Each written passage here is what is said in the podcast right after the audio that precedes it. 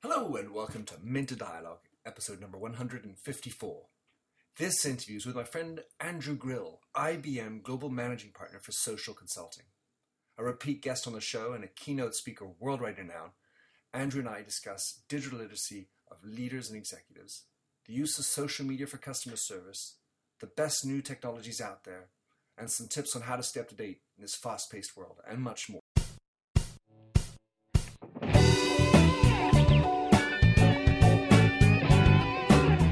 Welcome to the Minter Dialogue podcast, where we discuss brand marketing with a focus on all things digital. I am Minter Dial, your host and author of The Myndset. That's M Y N D S E T dot com, where branding gets personal. You'll find the show notes to the blog for the upcoming interview. Let's cut to the quick. and Enjoy the show.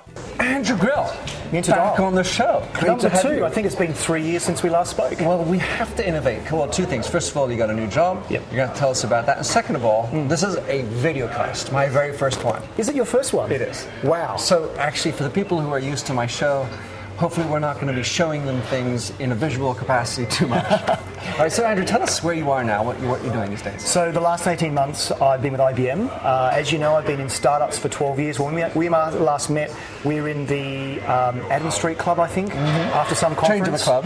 And I was uh, then I was CEO of Kred. So uh, fast forward to 2015, I'm now global managing partner for what we call IBM Social Consulting, which is a very exciting new role. What does, that, what does that entail? It means that what we're doing is we're becoming that one stop shop in IBM for all things social. So, bringing the best of our software services, bringing the best of our consulting people, bringing them together, and really being those subject matter experts on the nature of social consulting to go and talk to our clients. It's incredibly exciting. So you're not really selling systems, you're more consulting and helping them figure out possibly IBM systems, but also other systems. Yeah, it's consultative selling, so it's not a case of we think you should have these many software licenses. It's what is your business problem and how can we best solve that, and how can we take you along a journey that isn't just technology.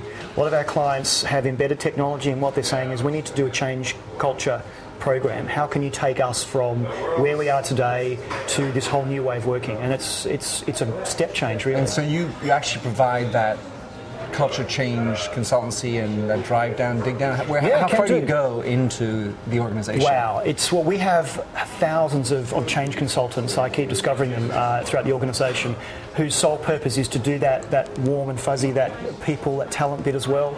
Uh, but we also have people that are deeply involved with the software side. So we have, you know, IBM has so many rich assets. We c- I can always find someone that can help a client on some some part of their business. So, uh, I mean, this is something I I love to work on as well. How do you bring that change down into the organization? What are kinds of avenues that, in order to make that successful, as you try to drive it down? Really good example I can talk about Tesco, um, the world's second largest retailer, the UK's largest retailer. Uh, Alison, who is their CHRO, said, How do you make a big company feel small? And so we helped them along their journey with the collaborations tool, but it wasn't about the technology. They already had the technology in place. They wanted to be able to get their colleagues, the people on the shop floor, talking to each other. And so it was a case of, you know, allowing them to actually have their mobiles out on the shop floor mm-hmm. when they were wanting to communicate. Things like helping to install Wi-Fi in the store so they could mm-hmm. connect. And once that was all there, then encouraging them to talk to each other. So a good example, I'm in store 5704, I've just had too many strawberries delivered. So rather than having to ring up head office and wait in a queue, I literally post an update on the internal social network saying, I've got too many strawberries, who wants them? In another store. in another store. So they're using an internal social network, just as you and I would use Twitter to say, hey, I've got tickets tonight for the opera, I can't go. Andrew, are you interested? They're using it in a business context. But to get there, it was a number of steps from how do you encourage people to talk to each other on a, on a mobile phone network? Mm-hmm. Then, when they see the benefit of that, how do you then get senior management to keep wanting to invest in this as well? So, that for me, when you see a massive culture change when they were doing it one way and they do it another way and they can see instant benefits, is really rewarding. Mm. Well, what are some of the kinds of challenges along the way? I mean, for example, oh God, they're constantly on their mobile, Yeah, yeah. or or how do we evaluate success of this thing, or what, is there a metric that we should be Yeah, looking at? yeah. Because you don't have like a reference or a benchmark. You say, well, you know, we should be at sixty-two point three percent Yeah, of what? yeah. I think it's. I I think what's really interesting is that internal social is a lot easier to measure the ROI than external. I get asked all the time, "What's the ROI of social?" Mm-hmm. To which I often say, for external social, it's pretty hard. For internal social, you know what the cost of a lost day of an, an employee is. You know what the cost of is having to ring up and tell someone the strawberries there are too many delivered.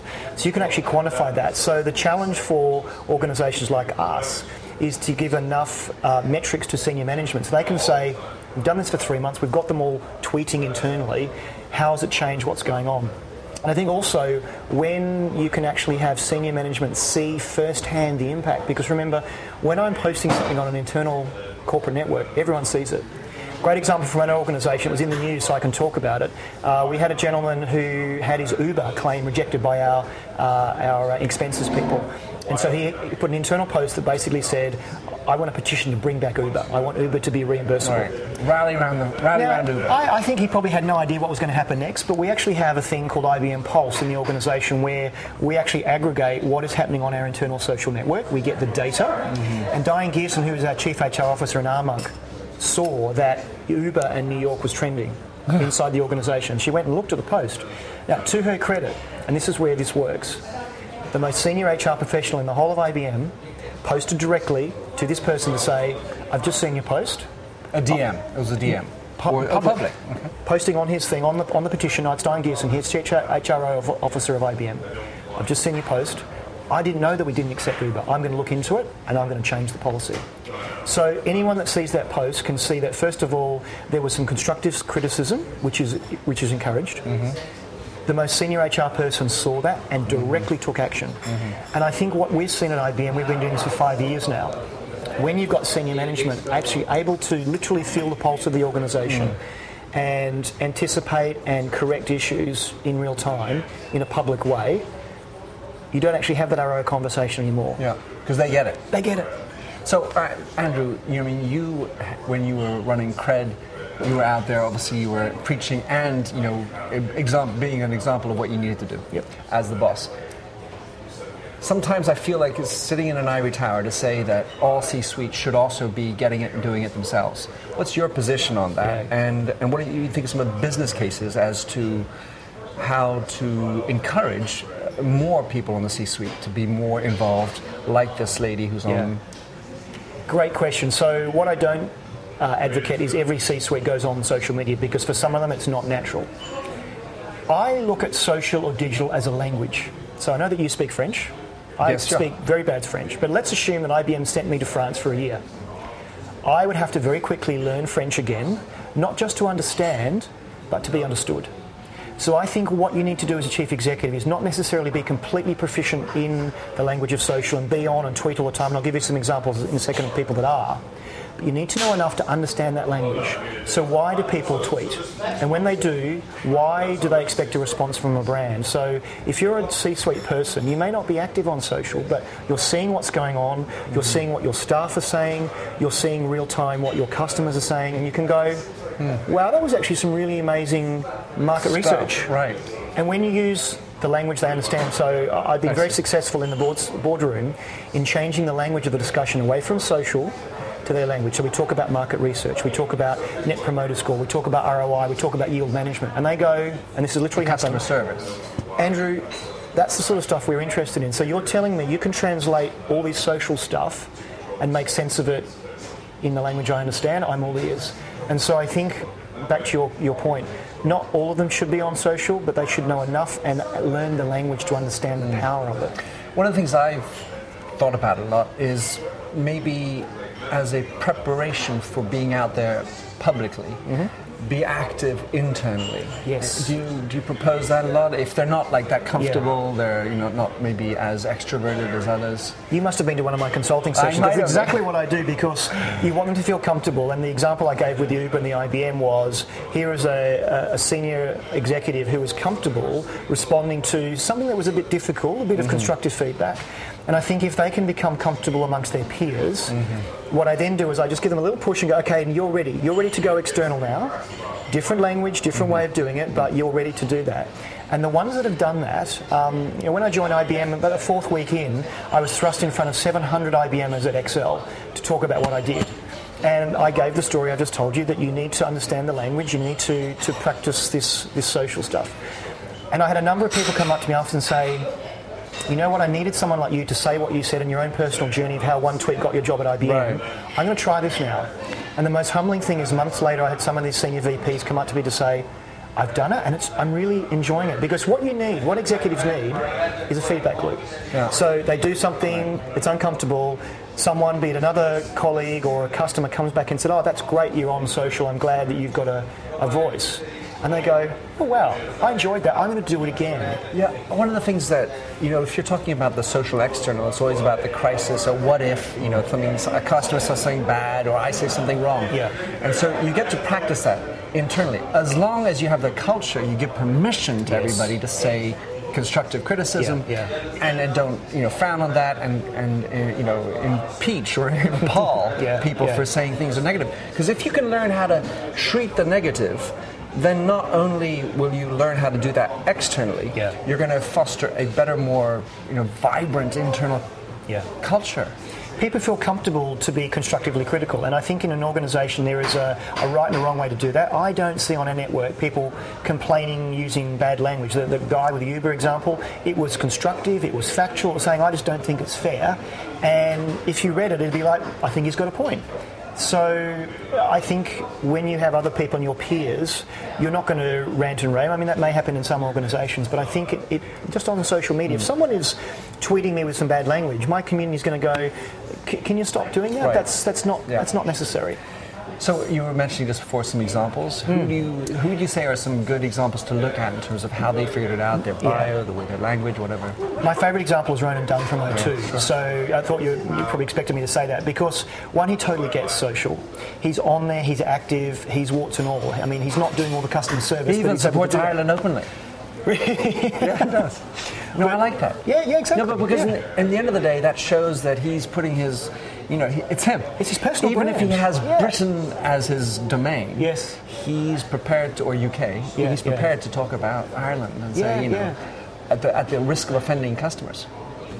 But I think he's got firsthand that by him being the voice, and it really is him doing the tweeting, not some team, he gets that direct customer feedback. He's also learnt the language. Now, I think he's a new breed of executive. Right. The, the, thing is, in 10 years' time, actually in five years' time, we won't be having this discussion because the next wave, Yeah. these millennials coming through, won't be a case of are we on Twitter? Should we be on Twitter? Well, I've been there for six years. I mean, Mm. I'm going to instill all those um, processes I've been using in my personal life and my professional life into Mm. the organisation. Uh, so just two things. First, uh, O2 Challenger. Uh, more of a challenger. Mm-hmm. Do you think that contributes to the desirability and the you know agility and the desire to you know be out there and make a difference? Yeah, but I mean, you could say the thing about three, and I don't see three CEO being as active as Ronan is. So uh, I think it's down to the personality. I th- and I've met Ronan. I think it's it's him being very comfortable, but also very smartly taking the lead. So all of his staff are going to say, "Look what the chief's doing." We should do that as well. And I think when I advise clients, that the hardest thing to do is to get those top leaders engaged in doing it, because everyone else is going to say, "Oh, I should do that too," because the boss is doing it. All right. So talking about Twitter, hmm. all right. You know, in the end of the day, there's LinkedIn and there's Yeah. Twitter for mm-hmm. business. The rest, there are other things you can use. But as a in a, in a person, uh, as a personal s- executive, Twitter hmm. has is a is a great second space to be in, one or the other, and, or both. Yeah. But Costolo's out. Is Twitter around forever? And you know, do you? Because I mean, you build up a big Twitter fo- following, yeah. and you do all that work, Yeah, and you yeah. learn all the things, and, Yeah, and of course that learning hopefully will be useful for Twitter too, or whatever Yeah, else comes yeah. out afterwards. But does that, do, personally, do you think Hmm. that's sort of a risk? And, and where do you go with that? I think, take it back a bit. I think the risk for all social networks that started five or six years ago is they're beholden to the advertising model. So, what pays the bills at the moment is an ad company on behalf of a client buying an ad unit, be it a promoted tweet, be it a suggested tweet, be it a Facebook post or whatever. And we all talked about Facebook Zero, where to get noticed now on Facebook, you have to pay to play. How do you change the monetization model where you're not so reliant on the old way of advertising? Because I say this at a lot of conferences and I get beaten up for it. I don't read ads anymore. Hmm. I get my marketing recommendation from you, from my network, from people I trust. And if we assume that if I'm five years ahead of the curve and, and we're both five years ahead, in five years' time you won't have as heavy reliance on above the line advertising, mm-hmm. how do those social networks that are beholden to that survive? I think the richness will be in the data. So Facebook has 10 plus years of data, Twitter has nine, eight years of data. How do you sensitively use that in a marketing way, mm-hmm. in a way that makes me feel comfortable? I mean, I've had in the last seven, eight years, 33,000 tweets. I think there are probably two brands that have ever done anything with that data to delight me. Mm-hmm. Yet I'm telling the world what I like, where I am, what mm-hmm. I do. I think the data will be the thing that people start monetizing when we have ad fatigue. So, to your point, I think Twitter, Facebook will be around in different uh, incarnations. Someone will fund them differently. But I think they need to decouple themselves from the ultra reliance on traditional advertising. And hopefully, so do you think they need to hire a big data officer? I would I mean, assume they have one already. A CEO I mean, who's yeah. more data oriented. Um, that's up to Heidrick and Struggles, uh, mm-hmm. whoever's uh, actually. Uh, but I think any organisation, and again, I, I, love, I mentor a number of millennials. You, you know some of them as well. Those coming through that have a real appreciation for data and the science of data. Not that they're data scientists, but just understand the power of it. Mm-hmm. Will actually drive the company forward because you've been in advertising a lot longer than I have. Eventually, consumers go, you know what? I'm being advertised to. Right. I don't You're like that. A bunch of yeah. So how do we actually do it in a different way? Going back to my point, how do you delight me with?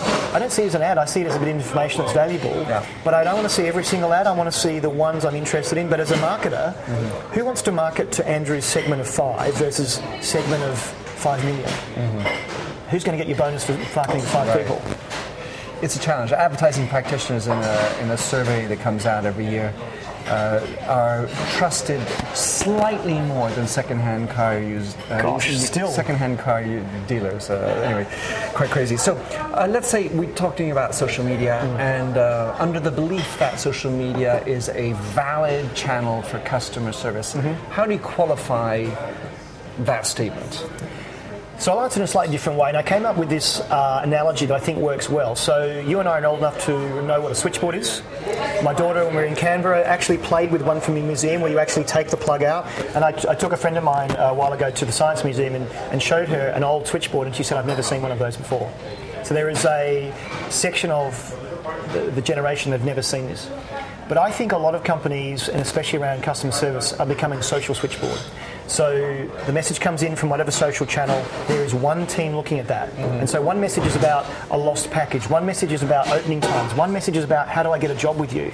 Product and, default. Yeah, and so this things. social switchboard has to handle everything, mm-hmm. and they can't. Mm-hmm. My sure. view is that the best practice customer service use of Twitter and, and, those sort of things is actually to have something smart at the front end like a Watson, an IBM Watson, I to see. actually analyze this data. Aha, that piece of content is actually looks like a request for a job application. So rather than someone in the social switchboard saying, "Oh, mm-hmm. who do I who do I give this to?" It actually gets routed through to HR HR with some workflow tool says, oh, we've got an inquiry from someone. It's Minter Dial. He's worked for all these other companies before. He's someone we really need to get to. And, and conversely, with someone in the product area or you know opening times. So rather than having one team that is literally being that switchboard for all the things coming in, you put some smart analysis on the front end, and then it gets triaged to the right area, and then the person best suited to deal with that can deal with it. And I call that federating the, the, the social mm. enterprise. So I think at the moment, um, again, you look at a brand's Twitter feed and it's we're sorry, we're sorry, we're sorry, we're sorry, we're sorry about that. Mm-hmm. There's got to be a better way. Do you have any examples of companies, Watson or not, mm-hmm. that are, mm. are, managing that process? It, it, comes back to, I think, where you actually have the social process embedded in your existing workflow. So rather than, again, having this separate team that's just doing all the social stuff that can't see all the things that someone on the phones and on email can do. Have that built in and, and maybe have multi skilled agents. And a lot of the telcos are moving towards that model where someone can actually uh, pick up the phone, send a tweet, uh, send a, a, message, all those sort of things with all the things at their fingertips. I think some of the airlines are doing very well. KLM is a really great example of how they do customer care. What I love about KLM is actually on their Facebook and Twitter page, they've done some bit of tech where it says, this is the wait time for your tweet. It's going to be 37 minutes between you tweeting and us getting back to right you. Right now, at this time. Right now, and it's, it's dynamic every five minutes. That then says, oh, 37 minutes, it's not that urgent, I'll go and do something else. Rather right. than hanging on the phone. Your call is important for us. Yeah, yeah. So that's, I think, where, where airlines and telcos are doing it well. But again, we've got to move away from just having this separate little team that does customer care. Um, because you can also start predicting things. And again, back to Watson, we can do personality insights. So when the tweet comes in from at Andrew Grill, we might be able to tell whether this is going to be a good call or a bad call because I've complained 5 Mm-hmm. times before. I'm someone that is quite assertive, and so you might actually put a different agent on that. Got a, someone who cloud, is- got a Klout score, credit score, Credit a certain thing, and yeah, but maybe the agent dealing with it is actually someone who is a little more skilled with someone who's going to be a bit smarter on the product side, is a fairly aggressive customer maybe. So when I get through, I actually get someone that's going to feel my vibe and go, yeah, I'd, I'd feel that way too, Andrew. IBM, I've followed a little bit from the outside what you guys are doing Mm-hmm. because you have a lot of your consultants uh, have their own personal presence. Yes, you, yes. you put their profiles up, their LinkedIn, Twitter feed, which is for a lot of companies, you know, the far side of the moon. Yeah, yeah. In your area, it's more as a consultancy area. It's more, I'd say, understandable because you're all selling information, you're you know, intelligence, and so putting yourselves out there and publishing makes a lot of sense. So Mm-hmm. IBM has a, is not like an FMCG kind of company. Mm-hmm. At the same time, you're presumably being in the news for a lot of things Yeah, as well. yeah. And do, are you putting in place this program, Watson, within you, or how does that sit? Or is everyone sort of managed? Everyone is social. How does it work within? Well, back to the consulting side. So, our consulting part of the business, what we're selling is actually the people. Because when I put my name forward or one of my team's name forward to a client, the first thing to do is Google or LinkedIn and check the person's background. Of course. So if I'm putting forward a social business consultant to, a, let's say, a bank, Minter Dial, this is the person that we'd like to put forward. They're going to say, "What does Minter know Who about is he? this?" What is he? So What's in he- a way, it's so important to have that personal brand. Mm-hmm. And I'm just about to recruit two new people, and one of them, who has a very high external eminence, said to me, "When I join, can I keep blogging?" And I went, "Of course you can. We, we absolutely want you to. Part of the reason we're hiring you is because of your external eminence." And in fact, yesterday I got the go-ahead to go and hire a bunch of new people, and especially in the social place, we want to get the best of breed from outside into our organisation. And the Who way I'll the find, but the way I'll find them is they will be self-evident because they will Right. have that massive profile. They'll be practicing what they preach. So, but across the company, there are massive programs. We have what we call social business managers. We have 30-day IBM digital challenges. You could not um, miss the, the effort we put behind allowing people to get more social, and encouraging them to do that. Now, I'm lucky someone like me has come into the organisation kind of preset. I know what I'm doing. Last year, I spoke to nearly 7,000 IBMers internally about eminence and why you should do this. And I think, hopefully, some of them have said, I'm going to go and do that. And so when, it, when let's say a tweet comes out and it refers to IBM. Yep. how is that managed internally? Is there is Watson handling that and then parsing it We do a number of things. So we have social media managers, and I know this because I'm in contact with some of the guys that actually look at what's being said, uh, who they're saying it to, to get a feel for you know what's the community saying about us. Right now, we're in the middle of Wimbledon. It's uh, Where IBM is highly uh, involved. So we're going to have a lot of messaging about our involvement at Wimbledon, and so we'll be watching that to see what people think and, and all those sort of things as well. So, yeah, we have a very strong, excuse me, program to actually encourage and support all of our IBMers. We'd love everyone at IBM to be on, on social. We have a very high, I think we're the, the largest organisation on LinkedIn. We have the most people on LinkedIn of any organisation, which And do, great. do you also measure not just the number of people on, but their engagement? Yeah. Uh, how do you evaluate that? Do you reward people for being more active? Uh, So do you approach part that? of our what we call personal business commitments every year, there's a component of that around eminence. And when I joined, it was I was told that you know you'll probably be okay with your eminence because you, you already got it, but I, I want to help others do that. So there is a component of your bonus around how eminent you are because your value to an organisation isn't just what you know, it's what you share. And so we've got highly eminent IBMers and up and coming IBMers that are able to share the IBM story authentically. I mean, I generally don't retweet our press releases, not that there's anything wrong with them, but, I want and they probably could be improved, Andrew. I can say that I'm an but I, but I want to, I want to put my own view on that. Right. So I want my audience to understand, from my point of view, what that means. And I think it's more authentic coming from an IBMer that's actually looked at the press release and oh, I, I can, I can augment that. So we absolutely encourage it. Yeah, Mm. yeah. And and uh, do you measure the eminence? We do in a number of different ways. In fact, we, we do it um, internally as well. So on our connections platform, I'm actually able to see my own scorecard. So I'm able to see how I'm doing compared to my group, my peers, and the organisation. And I think I've got a, a, score of 87 out of 100, which is okay.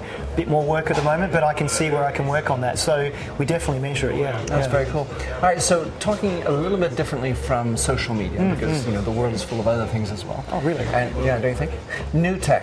Uh, so what are the things that excite you in new technologies? If you look at the, I mean, besides you know yeah. big data as a concept, yeah, but the, the, new technologies are out there. Which ones excite you? I'm going to go really old school. I, I, you, you sent me these questions beforehand, and you said, is it, is it wearables? Is it augmented reality? It's data. Uh-huh. But not data as we know it. So we've all had access to data for years. I think it's a better use of data. So you look at an FMCG company or a B2B company or a tech company, they all have masses of data. And I think telcos, when I was back in Optus in Australia years ago, they were doing churn prediction models. And that really excited me. Wow, you can actually look at people's use of their mobile account per month and see whether they're a churn risk. Wow, and this is 10, 15 years ago. So I think it's not new tech, but it's a new way of using it. Companies that actually harness how to use data in a different way. Mm. We talked before about reliance on ad models. Can you start to use data as that rich resource? and it can be raw data, it can be processed data. When you start augmenting social data with customer data, transactional data, I think that can be really, really powerful. So for me, may not be the answer you're expecting, but data for me is a new bit of tech that we're not really using in the best possible mm. way. Well, all right. So I'm gonna push back. I would say if you're in a you know data kind of organization, I yes. would so I would kind of almost expect okay. that yeah. with IBM that'd be a thought. That said, how do you actually handle data? The problem is, you know, I, I worked in an organization, L'Oreal, that had mm-hmm. oodles of information about yeah, the customer, yeah. data that was there, yeah. but we never used it, or we did only for our purposes, our own self-serving purposes. What is it that's going to be able to help organizations manage the sort of cacophony of data that's out there outside of the technology? Because in the end of the day, it's about the questions you ask, but how do you organize that so it's more effective? Part of it is grabbing. I think 10 years ago, the, the, notion of grabbing every transactional piece of data that was there, where are you going to store it? These days, with fast data storage, with SSDs, you've got you know the cloud computing, uh, you've got things like Hadoop or Cassandra that can process things really quickly. I think that's gone away, but I still think that, you know, look at an FMCG organization, what, what data they have? They have transactional data, they have research data, they have so much information. And I think the challenge is how do they make sense of it? And how do they actually get insights out of that data? So the first thing is storing it and indexing it, but then being able to do really smart queries. And I think part of it is making it so simple that a chief executive can actually look at his or her iPad and do a few swipes and actually get some intelligence. So, what are our sales figures this week for the new hair care product? Mm. Now, in the background somewhere, numbers are crunching and everything else, but when he or she can go, I was concerned about the hair care range this week. It looks like we're back on track. Don't have to worry about that. Mm-hmm. That for me is using executives' time wisely because he or she doesn't have to worry about that. So I think the presentation layer at that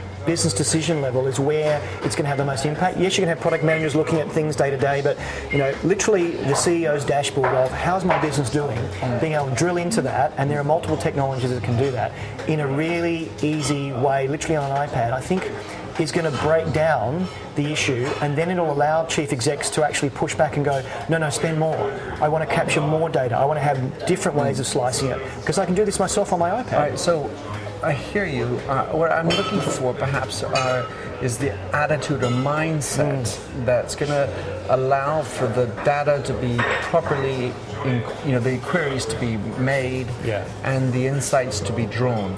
In the end of the day, I, I, you know, a lot of companies are going to look through, through their filter, yeah. and that filter, if it's, you know, if I've got 35 years of baggage, mm. may be a little bit old-fashioned. Yeah. so, what, what are we going to do to switch from, you know, how's my product doing? Yeah to what does the customer want? Yeah, the customer centricity I think is really important. So you can't just rely on primary market research because that's always six weeks, six, eight weeks old.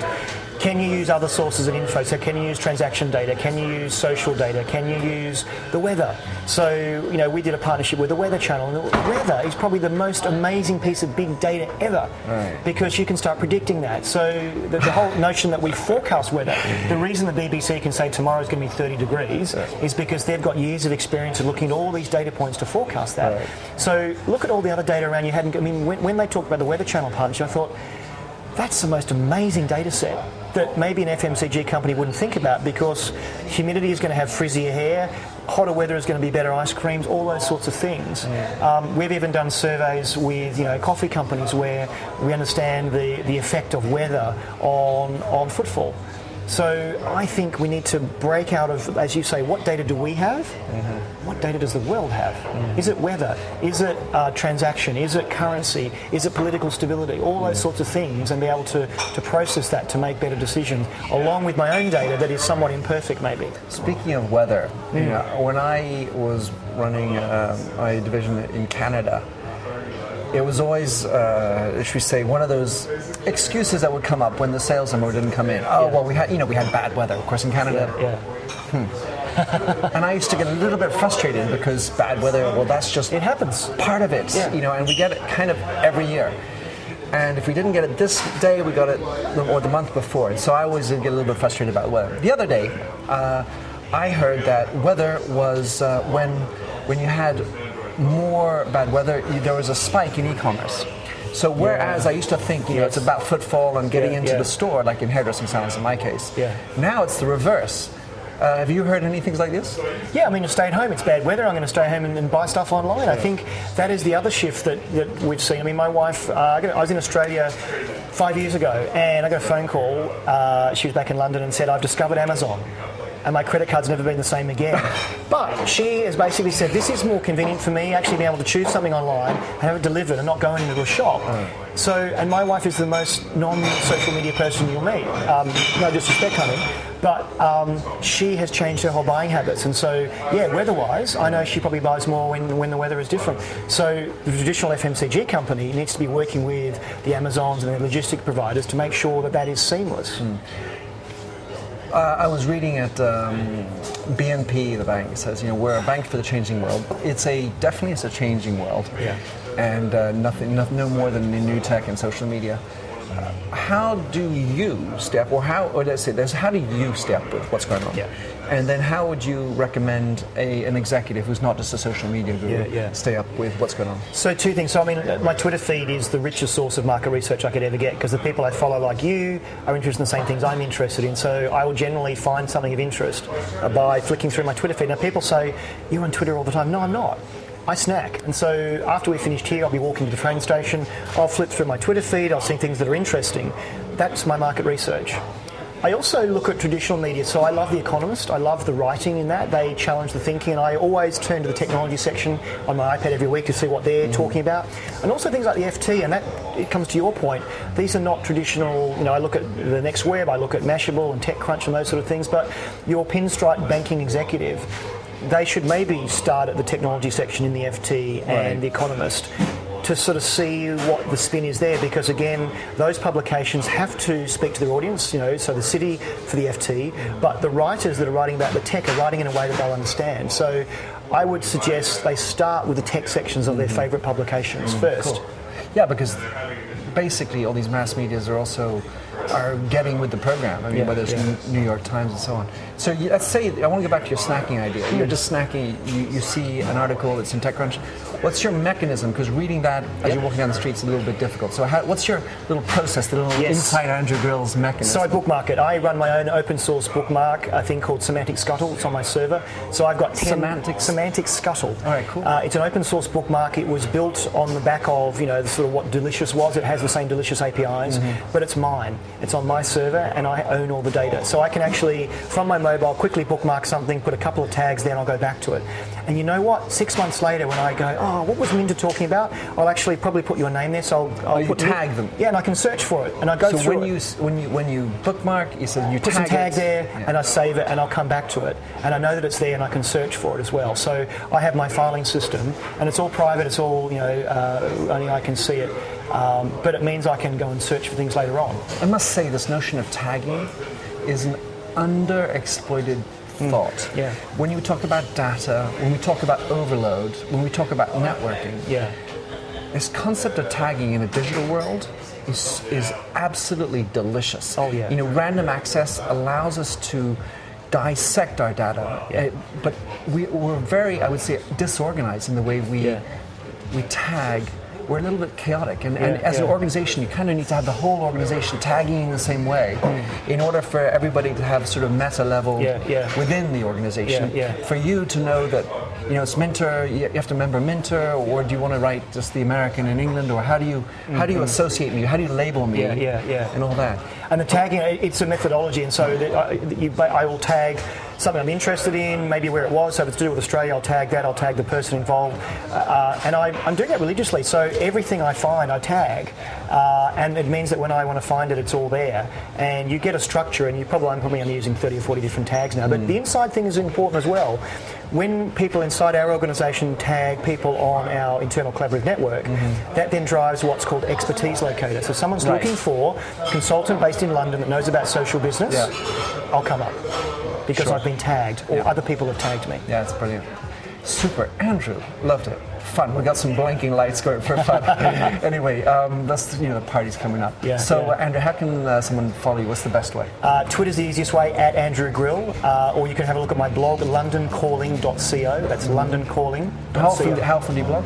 Uh, more regularly now, uh, probably once or twice a month, maybe a bit more when something really excites me. But Twitter is probably the, the place you'll find. I'm a regular reader. Great to have you on the show, Andrew. Thanks, Minter. Good to see you. Thanks for having listened to this recording of the Minter Dialogue Show. You'll find the show notes on themyndset.com. That's mindset with a Y, where you can also sign up for my weekly newsletter at forward slash subscribe. If you like the show, please do rate it in iTunes. That really makes my day. Happy trails and enjoy Josh Sachs's Painted Fingers. Oh, fill me with all your colors any different way to rid me of the gray and heal me with all your imperfections that you mention in your lack of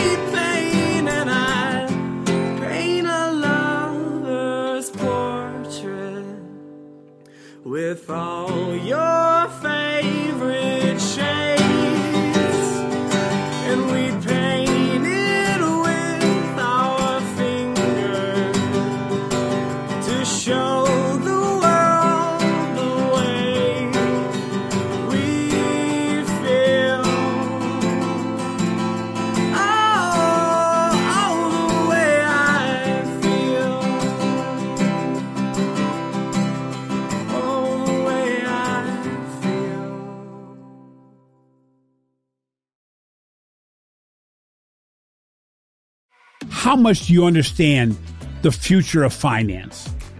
I'm Jim Marous, a top 10 banking influencer and host of the podcast Banking Transformed, where we dive deeply into the rapidly evolving world of banking and financial technology. Join me as I interview industry experts, thought leaders, and innovators as they unravel the latest banking trends, disruptions, and game changing technologies reshaping the world of finance. Redefine your understanding of the banking ecosystem. Subscribe now to Banking Transformed, available wherever you get your podcast and now available on YouTube.